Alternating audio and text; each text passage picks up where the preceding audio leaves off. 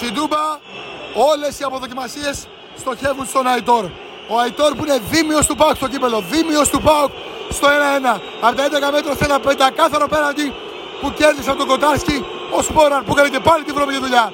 Αϊτόρ με λέισερ πάνω του. Αϊτόρ το κάνει γκολ! Είναι το 2-1. Είναι το 2-1 ο Παναθηναϊκός το γυρίζει. Ο Παναθηναϊκός παγώνει την Τούμπα.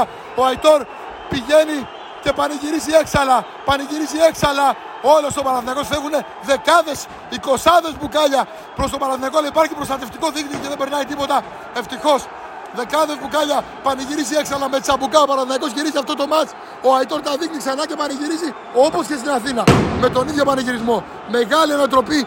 Πάει για μεγάλο διπλό ο Παναθηναϊκός.